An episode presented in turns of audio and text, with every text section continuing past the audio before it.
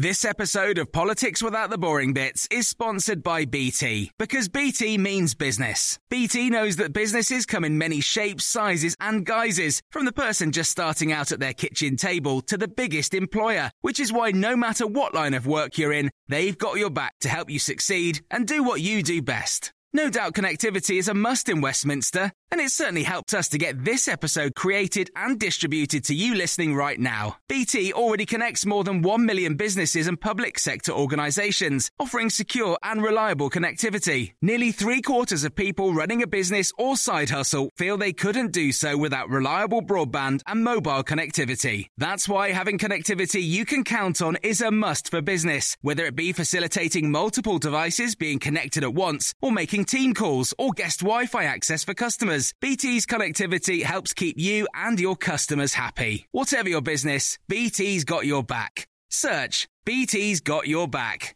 This episode of Politics Without the Boring Bits is brought to you by Luton Rising, owners of London Luton Airport, the UK's most socially impactful airport. Find out more at lutonrising.org.uk.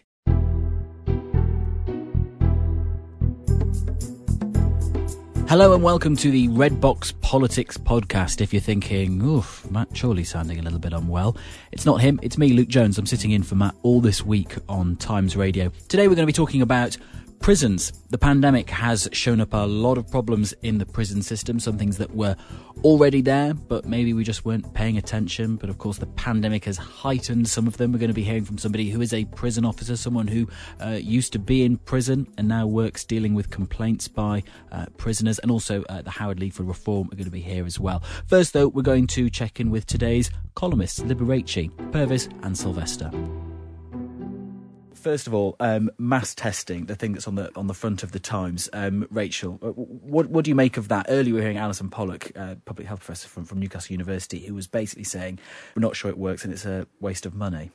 Well, there is also an issue about the potential for false positives, and that sense of security that you may get if you get a negative. So there is a danger of the inaccuracy of these tests. But what I think is quite interesting is Boris Johnson, obviously the great optimist, is really, really keen to open up as much as possible and as fast as possible. But with this testing regime, he's definitely putting responsibility back onto all of us for making sure, you know, we're not COVID positive, and putting responsibility on individuals for carrying out those tests and, you know, making sure that they're safe to go out if they do. So rather than, you know, infantilizing us and saying the government tells you you must do this or you mustn't do that, it's kind of putting responsibility back onto all of us. And Libby, what do you make of the kind of liberty, freedom end of under the arguments of this? Oh, well, never mind that. Most of the liberties have been chipped away at all year, haven't they? The point is, Alison Pollock said it all. Everybody later on roll back and listen to Alison Pollock. As The Lancet has said early on, you know, the British Medical Journal has said early on, it's unevaluated, it is unscientific, it is nonsense. Besides, I do not think people will do it. Who the hell is going to do unless their employers make them? 2 tests a week with a positive 58% false positive rate among the asymptomatic. That is a solid figure, apparently. They're not going to do it because immediately it means, oh, I've got a positive, so therefore you must get a PCR. That will take 2 days to get back, 2-3 days out of your life. I don't think people will comply. I don't think it will happen unless people are made to do it. It's a most massive waste of money and it is unscientific. Again, Alison Pollock really said it all, as it has been said before repeatedly in the BMJ. It's nonsense. I think it's nice that Rachel has been quite kind and saying, oh, well, it's, you know, Boris is at last giving us back our personal responsibility. But I think it's nonsense. There you go. So it sounds like neither of you are going to take this up. Is that fair? Well, my children have been doing these tests because they have to. Of course, for schools, yes. And actually, I think potentially we could all be doing it in the household, but I haven't been, partly for the reasons Libby says, actually, because it's, I guess if they test positive, the chances are we'll all be positive. But it's... you don't want to, it's difficult to risk it, isn't it? Yeah.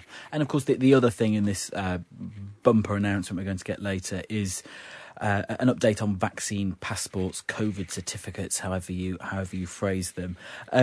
Libby, are you comfortable with the idea? I mean, you're itching to get back into a theatre. Will you happily waft an app on your phone saying that you've been infected recently, had your vaccine, or tested negative? Yeah. Will you comply? If theatres want that, if any public place wants that, I think that's fine. I think for a period to have the possibility of a certificate which gets you in, no fuss, quite quickly to the places you want to be, I think that's fine. Obviously, they're not going to do it into shops, and they're not going to do it into pubs and so on. I don't see any great problem with it. I don't think it'll last long. I think the whole thing is probably going to fade out eventually.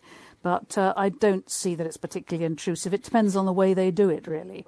We don't know the detail yet, and until we know the detail, we can't tell how much of our privacy and liberty is going. But on the whole, yes, do that certainly. And I'd do a test if a theatre said do a test outside, do a PCR test, not a PCR test, a lateral flow test. I'd do that too. I just think this whole business of mass screening twice a week is an absurdity. Mm. But Rachel, the other day on Weekend Breakfast, we had Sharon Chakrabarty talking about this, and not only was she not comfortable with the idea of the government facilitating this if businesses or events wanted to do it, but she said actually they should go on further and say, no, you are not allowed to do this. You can't take it upon yourself to demand to see this kind of information from people before you let people in. Is that fair? Well, I actually don't mind it, but I don't particularly mind the idea of an ID card, because I think if it helps make things run more efficiently, then we've all sacrificed so many kind of freedoms already. Mm. And if it means you can go to the theatre, I think it's interesting that Boris Johnson's backed away from saying you're going to need this vaccine passport to go to the pub, partly because of a huge backlash from the Tory MPs. Mm. But I think, it's not an absolute right to go to the theatre. If it helps us to get the theatres open, then that's great. I don't mind it, if I'm honest. I think what I think would be really wrong is if companies could say to people, you have to have some kind of, you have to be vaccinated, or you have to have a vaccine passport to come to work. I think that's more complicated and problematic. Mm. Let's move on to more interesting things. Rachel, first of all, you wanted to point out James Kirkup's column in the paper today, again making reference to good old Peter Hennessy's good chap theory of the Constitution in the UK, and how at the moment, James Kirkup's writing, how that relates to David Cameron. I think what's really interesting that Peter Hennessy's argument has always been that we don't have a written constitution in this country, and that the government really depends on that sort of good chap theory, he calls it, of politics, that politicians, prime ministers, leaders, ministers do the decent thing and do the right thing, both in office and after office. And that's completely broken down now, really. And David Cameron is just one example of that. But actually, Boris Johnson doesn't follow the good chap theory of politics. He can't barely see a rule that he doesn't want to break, whether that's breaking international law over Brexit or in his private life. And that sort of and it's quite dangerous. Once the good chap theory breaks down, you then need to have a far more regulated, rules-based system. So I think the fact that there has been this loophole that's emerged for former prime ministers and the rules that govern the way they behave, that's going to have to be tightened up now, because the good chap theory is not working. Well, it's not just the good chap theory, it's also the flip of that, isn't it? Because James Kirkup says long before Peter Hennessy, although I imagine not that too long before, Aristotle identified a sense of shame as a virtue essential for an orderly society. Libby, is it that as well, that it's not just, you're not being a good chap, it's just the fear of shame has gone? Oh, absolutely. I mean, my heart is broken, because I was at the time of the first coalition. I thought Cameron might be quite a good thing and basically a decent chap. Mm. But, I mean, any of us on the outer margins of the great and the good who've sat on, I was on the National Maritime Museum Trustees Committee, people have been on parish councils and so on. Have you any idea what the Nolan Rules are like? You have to make all sorts of declarations proving that none of your family have got any shares in anything which might possibly at any point be advantaged by any possible thing which your possible committee, which you are working for no money, and usually for no expenses either, for months and years.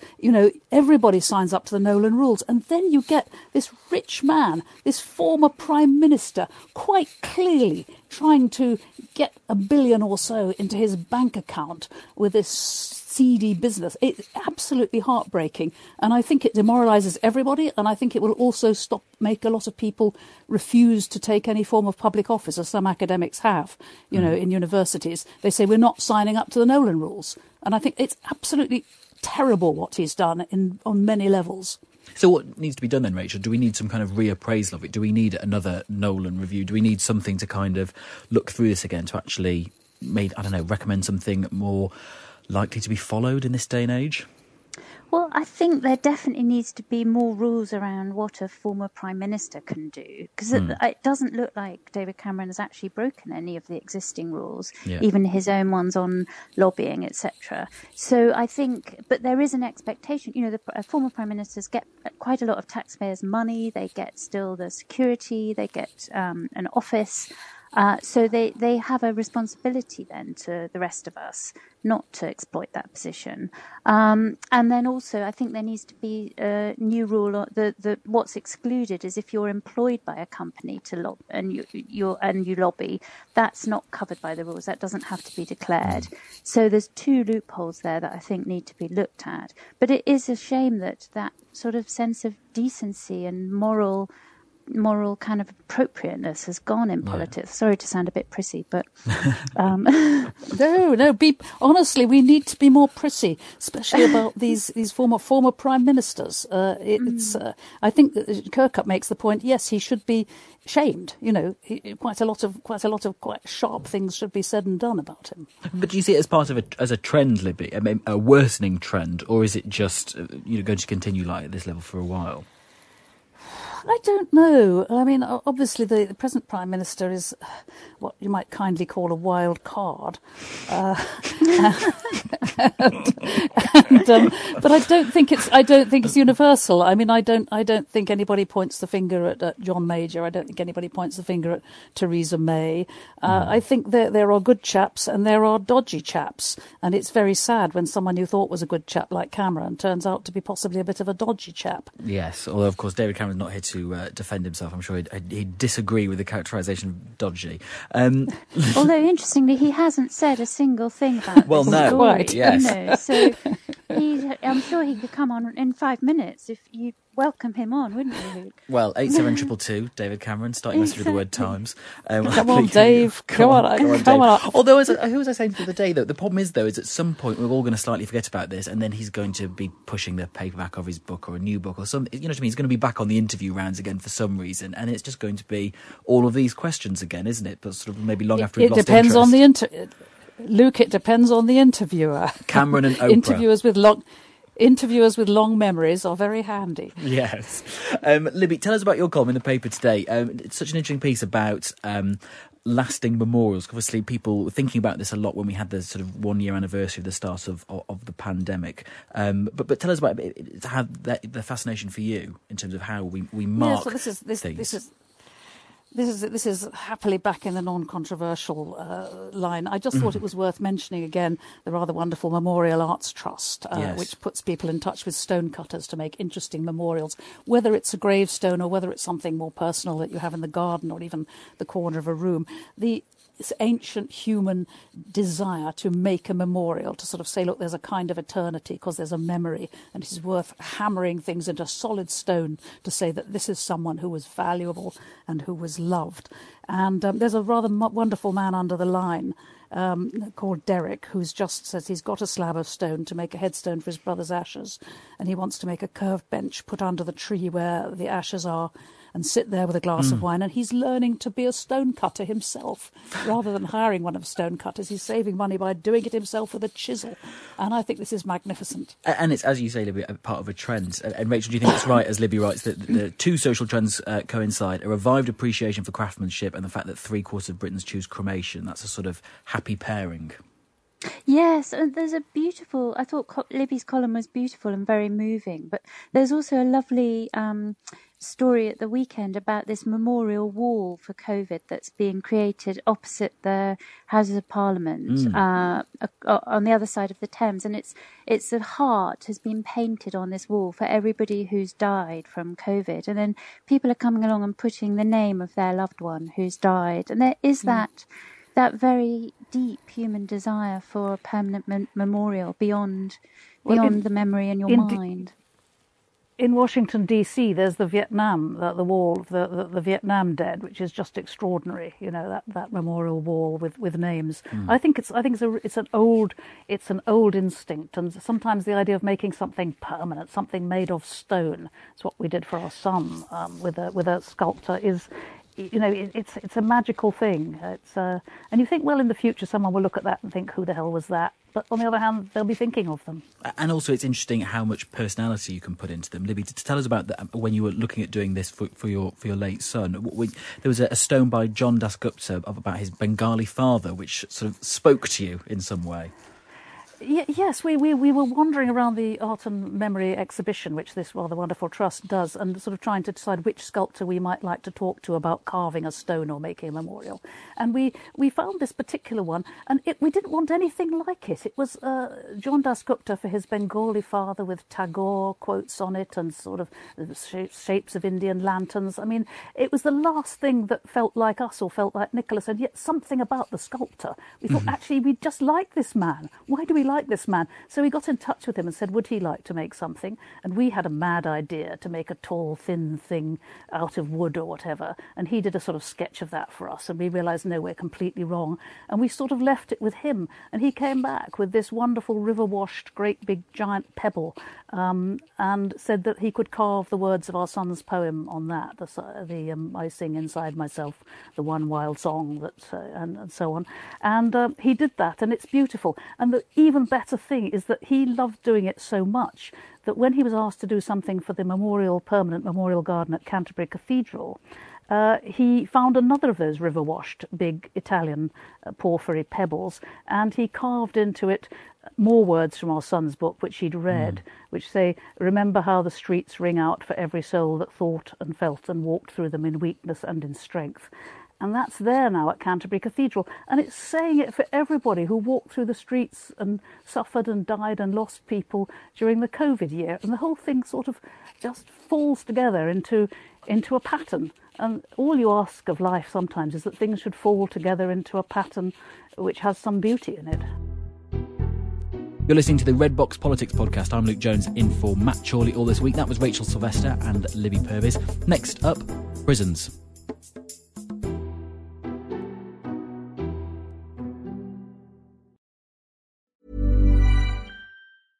Imagine the softest sheets you've ever felt. Now imagine them getting even softer over time. That's what you'll feel with Bowl and Branch's organic cotton sheets. In a recent customer survey, 96% replied that Bowl and Branch sheets get softer with every wash. Start getting your best night's sleep in these sheets that get softer and softer for years to come. Try their sheets with a 30-night guarantee. Plus, get 15% off your first order at bowlandbranch.com. Code BUTTERY. Exclusions apply. See site for details.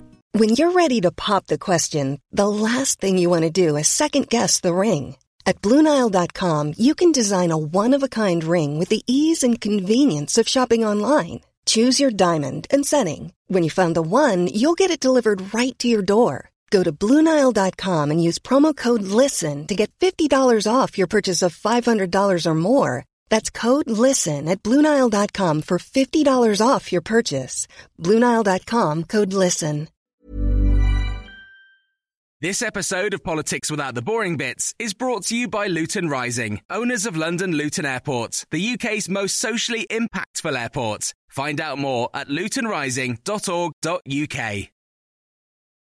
Time to talk about prisons. What problems has the pandemic shown up?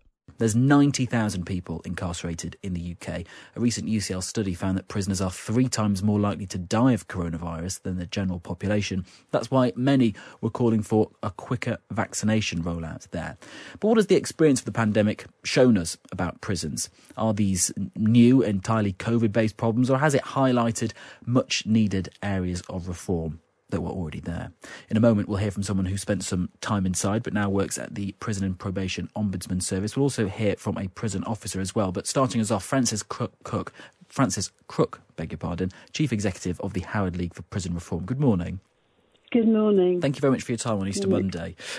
First of all, prisons in the pandemic, from your point of view, what's happened? Well, you're right on both counts. It's both systemic problems that have been highlighted, but of course made worse during the pandemic. So we had really grotty prisons that were grossly overcrowded, with around 20,000 men forced to share cells, which were designed by the Victorians for one person. And they're sharing cells with cockroaches and rats, and they're hardly getting any exercise. Now, that was before the pandemic. Yeah. Of course, things were... The way that the prison service tried to keep people safe from catching it, that's both staff and prisoners, of course, was to stop all visitors visiting. So... there's nobody going into prisons apart from prison officers and staff now. So no voluntary organisations, no families. And people have just been locked in their cells pretty much all the time for the last year. And when you say a cell, if you think the size of a toilet, basically, your the toilet at home, not much bigger than that, with a toilet in it, very little ventilation, and you're locked in there all day, every day. You may get out for about half an hour if you're lucky. And I'm sure we can all understand the impact of not being able to have visitors, not maybe see friends and family. But you mentioned voluntary organisations not being able to go into prisons as well. Yeah. What kind of work were voluntary organisations doing beforehand? Well, prisons are very busy places, and they rely, as do most of our public services, on a lot of volunteers. So there's all sorts of people who go in. There are boards of visitors. Those are the people who scrutinise prisons to make sure that people are not being badly mistreated, there isn't torture or violence going on. There are voluntary organisations who go in and do reading groups or do exercise groups or special art classes, all sorts of group work and individual work. Individual prison visitors, so somebody will befriend a prisoner if they haven't got any family so that they get at least some social contact. Prisons have for decades have relied on fantastic volunteers who do wonderful work, helping people to cope with prison because it's pretty scary, violent, frightening place, and a very lonely place. But also they usually also help with the transition back into the community to try and keep people safe when they return to the community. So with all that in mind, friends and family not going in, those voluntary organisations which you just outlined not going in, what do you think that the long-term impact will be on people inside? I don't think anyone knows what the impact is. There's been a lot of medical experiments on keeping people in complete solitary confinement, which is pretty much what's happened in prisons. Yeah. And people have been there for a year. Now, normally it's recognised as being some form of torture to keep people in solitary confinement for extended periods of time. We know that it damages mental health. We know that people who are already fragile are tipped over the edge. So the long-term damage, I think, is going to be very great. And people will come out, all of these people are going to come out of prison at some point. And then they're going to be much less likely to be able to cope with the busy life that we're all hoping to lead again. Yes. And it's not like most of us have suffered. I mean, we've all had a hard time. I know that. We've all been, I live alone. It's been very difficult spending long periods of time alone. But most of us could go for a walk for an hour and get some fresh air. Most of us at least could go potter out and buy some bits and pieces from the shop. If you're a prisoner, you've just been locked in a stone box without that possibility. And some people haven't even had any outside exercise. Yeah. It's been very grim. And that damage that we do to people will last for years and years. And so I wonder, in terms of away from the pandemic and prisons generally, what has the pandemic shown up in terms of existing problems, areas of reform, which, I don't know, maybe you've been talking about for ages, but the pandemic has made them, particularly noticeable? Well, I think what it showed is a whole number of things. One is that prisons are grossly overused. We're using prisons for the wrong people, for the wrong length of time, and we're doing the wrong things with them. And that's very damaging to everybody, because we know that most people who come out of prison will go and commit another crime quite quickly. So clearly we're getting something very seriously wrong. And it's shown that we're sending too many people to prison when we don't need to, particularly those people on remand who haven't been convicted of anything, and most of whom won't get a prison sentence. It's shown that prisons are very badly maintained. Of course, we know we had the private sector that was asked to do all the maintenance of prisons, and they failed, and the contract had to be taken away from them because it was so bad. So that they're very shabby now, and that means that the showers don't work. So it means you can't people can't get a shower. It means that nothing works properly. We also know that staff are not properly supported or trained. They only get a few weeks training. You don't have to have a GCSE to be recruited as a prison officer, and yet we're asking them to do quite a complicated job. Yeah. The police, for example, are now going to be all graduate, whereas our prison officers don't need to be educated at all. And it's not just about training people, it's also education. They need to know about psychology and about behaviour and psychiatry. They need to know basic nursing, all sorts of things. Yeah. It's a complicated, difficult job, and our prison officers are not qualified to do it. And just finally, Frances, I wonder, Helen has just texted us in 87222, started a message with the word Times, and she said, it sounds like prisons have been much like care homes in this pandemic. I wonder if you draw that link yourself. I think that's interesting. I think some care homes, certainly the worst ones, where they weren't allowing proper contact with family or friends. Of course, there's one big difference with care homes. Most people could have internet connection with their families, so they could see families. But of course, in prisons, they're not allowed internet connection or phones or anything. I mean, they have pay phones that they can call if they can get out of their cells. Some prisons now have phones in their cells, but only at certain times. And of course, prisons have to pay an incredibly high inflated price to phone their families, and families can't phone them. So it's like care homes, but worse. We're going to continue our conversation about prisons, and we'll get the view from two people with experience of what it's like inside prisons. Andrew Morris from South London was given a 4-year sentence in the 2000s, but spent 12 years in prison, and having come out from the other side, he now works for the Prison and Probation Ombudsman, which investigates prisoners' complaints. Morning, Andrew. Morning. Andrew, hi, good morning. Also on the line with us, Mark Fairhurst, National Chairman of the Prison Officers Association, himself a prison officer at Her Majesty's Prison Liverpool. Morning, Mark. Good morning. Thank you both so much for your time this morning. First of all, Mark, I'll start with you. In terms of the pandemic, we were just hearing from Frances Crook there what the pandemic has highlighted in terms of issues already with the prison system. From your view, as a prison officer, what has this pandemic been like? It's been horrendous for prisoners, their families, and for staff and our families. The risks involved that we take every day to keep people safe have had their toll on staff who are now burnt out and stressed out. But I must commend everybody who works in a prison, staff on the front line, the managers in prisons who've done commendable work throughout for the last 12 months in saving lives and keeping people safe. And just to highlight what we've actually done, way back in March last year, we were told by the experts that we could expect at least 2,700 prisoner deaths. So that's why we had to lock down to keep people safe and save lives. To date, unfortunately, there were deaths, but to date, it's nothing like 2,700. We've actually had 140 prisoner deaths and unfortunately 32 staff deaths. So we've all been affected by this, but we've done absolutely amazing work, and I'm very proud of the work my colleagues have done on the front line. And how difficult has your job been, having to deal with the various restrictions that have had to be put in place because of the pandemic? And I wonder what that has done to prisoners and how they relate with you as well. Well, actually, the pandemic has enabled us to get back online those positive prisoner-staff relationships, and credit to the prisoners. They've behaved on the whole impeccably. They understand that the restrictions in place are to protect them and to protect the staff who are working with them. So what we've had to do has been vital. We've got no choice in this, and nobody wants to lock prisoners up for prolonged periods of time. We understand the effect that has on their mental health.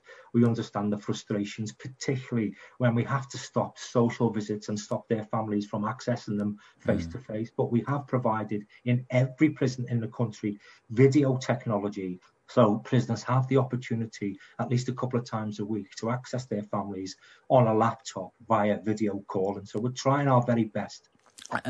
Andrew Morris, I just want to bring you on this. And before we get to the situation, tell us about your experience. First of all, you were given a 4-year sentence in the 2000s. Do you mind me asking why? That's a difficult one. Well, I was one of the people that got an indeterminate sentence under the now defunct IPP, Indeterminate Public Protection.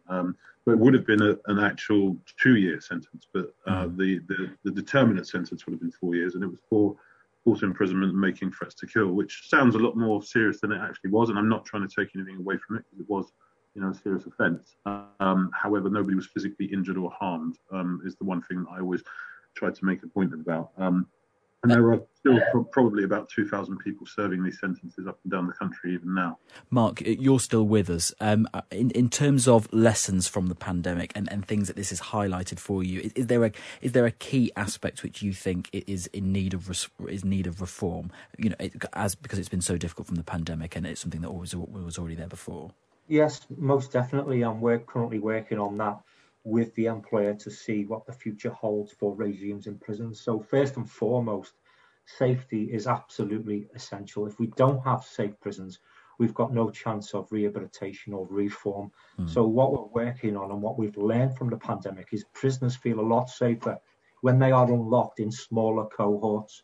So instead of unlocking full wings of prisoners and having 6 staff to supervise 200 prisoners, it's a lot safer to unlock, say, 50 prisoners and have 6 staff supervise them. Yeah. So our blueprint, if you like, for the future is unlock smaller amounts of prisoners, and when they are unlocked, give them something constructive and purposeful to do. So when we get education and workshops back online, it's no good sending prisoners to education and workshops if they're in fear of their safety, because they don't want to bump into someone that they maybe don't get on with on the streets, and that relates inside, or maybe they're in debt to them.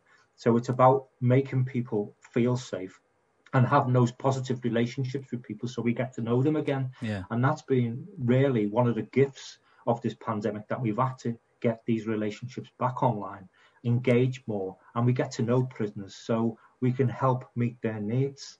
Andrew Morris is back on the line, on a clearer line, I hope, Andrew.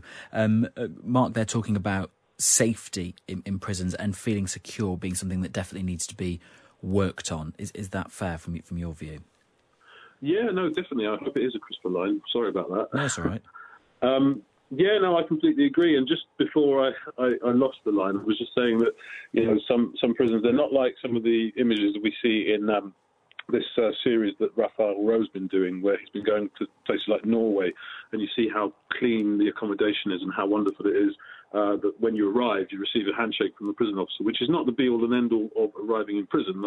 First and foremost, it's about deprivation of liberty for criminal offences. But in terms of safety, I think that there are... I mean, this is a personal view, and it's certainly on behalf of the PPO or anybody else in that sense, is that there are too many prisoners and too few staff, which means, I think, that safety is compromised for staff and for prisoners, because it means that staff are stretched. They're having to do a lot more with a lot less. And I'm not speaking on behalf of the prison, prison officers, because that's not my job. But just from my observations, and I think that Frances Crook, who spoke earlier, she made some fantastic points that I now don't need to make. I think that Mark's made some as well, and I think this is a time where we arrive at a place. I think, and some people might frown when I say this, but it takes away, I think, the them and us. It's just us, because we all bleed the same, and we're going through some really difficult times that we need to work on together, and that's the long and short of it for me. Mark, is that fair, that there's just not enough people working in prisons to make it that safe? Yeah, since 2010, we are now 7,000 prison officers less. We find it difficult to retain staff when we recruit them. We're losing staff at 50 a month due to resignations, and we've currently got 1,000 vacancies. Obviously, the training of prison officers has come to a grinding halt because of the pandemic. We're now getting back online with that. But we simply have really violent working conditions to deal with, which puts a lot of people off when they get on the front line and they experience what they're supposed to do for a living. So we need to address safety first and foremost, but we need to give people hope when they're in prison. Allowing people to access the landings and do nothing but idle around wings, getting bored, so it creates violence, it is not the answer. When people are unlocked, they need to do something purposeful. And let's give them education skills if they haven't been schooled, the key skills that we all need in life. Let's teach them about IT and how to open a bank account, simple life skills. When they're going to a workshop, don't give them mundane tasks. Let's, you know, give them an MVQ or a qualification that can increase their employability. And when they are released, don't release them to sleep rough on the streets. Let's get them accommodation. Let's give them hope. But that takes a major investment, and that's what we need. We need people to take rehabilitation seriously, instead of it just being a soundbite and sexy for politicians to announce their next madcap scheme. Let's be serious about that and invest in our prisons. Decent living conditions, decent working conditions. And like it's already been said, we are all in this together, because this is a life-threatening pandemic, and we've done commendable stuff together to get through it. And there is light at the end of the tunnel, I feel. And Andrew, in your work, you hear the complaints and concerns of prisoners. Does what you see chime with what Mark said there? Yes, it does to a degree. I mean, I obviously can't talk about, you know, that aspect of the work, unfortunately. But what I would say is, just to, you know, dovetail on the back of what Mark said there, is that we know from various reports from the Howard League, from Prison Reform Trust, and all these other organisations, even people like Break Free, that the three main things that, you know, prisoners need to have pro-social lives following prison is good relationships, employment, and accommodation.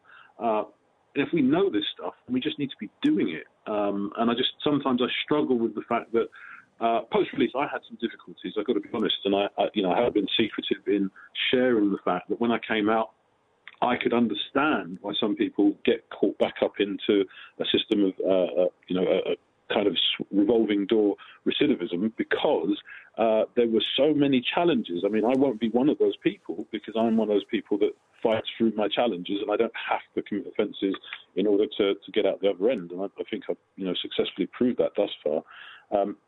But I think if we know this stuff, we know the ingredients that are needed, we just need to really work together. And what is a shame is that there are so many organisations that are working almost in isolation, siloed in their bunkers, and that's no disrespect to the organisations that are doing the fantastic work that they're doing in prisons, or not doing at the moment because they can't.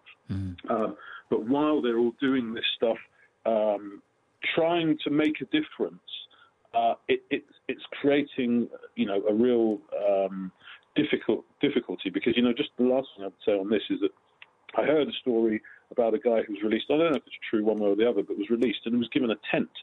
I just don't understand how, you know, that's something that's possible in this day and age, that we release somebody from custody. The most important thing for me about custody is that when you come out of custody, you need to leave better off than when you went in.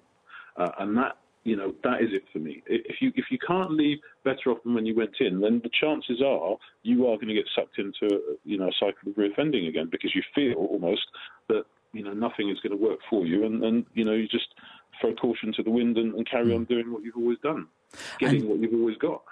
And Mark Fairhurst, in terms of your work at the Prison Officers Association, do you find, to Andrew's point, that we know what's wrong in the prison system, we know what works, but it's not happening? Is that down to PR? Is it down to the fact that in terms of more money or whatever for prisons, actually it's a hard sell for politicians? Lots of people just don't care. Is that fair? I think it's definitely not a vote winner for politicians, and successive governments have failed the prison system. And during the austerity measures since 2010, it's really hit us hard. We've got less staff. Prisons are overcrowded because of sentencing policy. We haven't built enough prisons to give everybody single cell space. That's why they're overcrowded. We haven't got enough investment in work skills and education spaces for every single prisoner in our care. We outsource the maintenance of our prisons, and now we're in such a mess that I don't think we'll ever clear the backlog. It was working perfectly in-house before it was outsourced. And there is too much privatisation of services within prisons. We need to keep everything in-house, because the people who work in prisons on the front line know what the solutions are, and so do the prisoners. You only have to ask staff on the front line or prisoners what the solutions are. The solutions are decent conditions, treat people with respect, give them hope, but make our prisons safe. Andrew, is that right in terms of, again, I'm thinking of the pandemic here, all that we've heard about the difficulty throughout the pandemic in prisons, all that we've heard about the safety of prisoners, attacks on prison officers or whatever, actually it's down at the bottom of the list of many people's priorities? Yeah, I mean, again, that's a difficult one because I can't get too drawn into the politics of it all. But what I would say is that the best advocates of prisoners are prisoners themselves. But also I would say that, you know, in that sense, I completely agree with what Mark's just said. You know, staff know what's going on, but so do the prisoners. Again, I haven't made a secret, and it's not because it's, you know, sexy or anything like that. But one of the things I'd love to do is work my way up to become a prison governor to show people how I think it should be done. Because I think one of the tricky things for some prison staff, and not, you know, no disrespect, there are some prison staff who, because they don't get the backup necessarily that they need, their mortgage depends on decisions that they make. It means that they don't necessarily want to make those decisions. And when I talk about decisions, I'm talking about things like day release, temporary overnight release, that kind of thing. Because I was just saying that was interesting. Your aim now to be a prison governor. I imagine, would that be the first time that somebody who'd been in prison would be a prison governor? Do you think, if you were to achieve that? I think so. I mean, there's one guy who might be ahead of me on that respect, and he's doing some fantastic work. Gethin Jones is doing lots of work with prison staff and is working with the Ministry of Justice himself. I hope you won't mind me saying that. Well, it's too late now, but he may pick me to the post, but I certainly wouldn't have a problem with being his deputy if he managed to achieve it, because I think that there's so much that we can do and prove, you know, with the results of decisions that are made that, you know, yeah. There are opportunities to really reduce reoffending, really make a difference to people's lives. That is all we've got time for on the Red Box Politics podcast. Thanks for tuning in. Remember, you can listen to us wherever you get your podcasts from. The Times Radio app is a good place to start. The Red Box email is out every morning. If you're not already a subscriber to The Times and get access to that, do. It's really good. thetimes.co.uk/subscribe. You can hear the show live 10 till 1 on Times Radio. I'll be back tomorrow.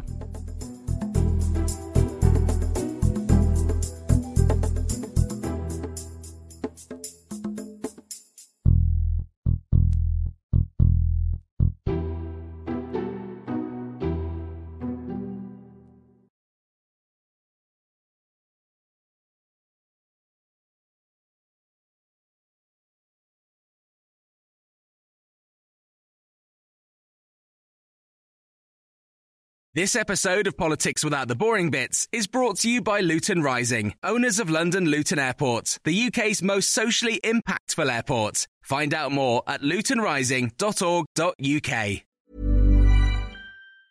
Hi, I'm Daniel, founder of Pretty Litter. Did you know cats tend to hide symptoms of sickness and pain? I learned this the hard way after losing my cat, Gingy. So I created Pretty Litter, a health monitoring litter that helps detect early signs of illness by changing colors, saving you money and potentially your cat's life. Pretty Litter is veterinarian developed, and it's the easiest way to keep tabs on your fur baby's health right at home. Go to prettylitter.com and use code ACAST for 20% off your first order and a free cat toy. Terms and conditions apply. See site for details.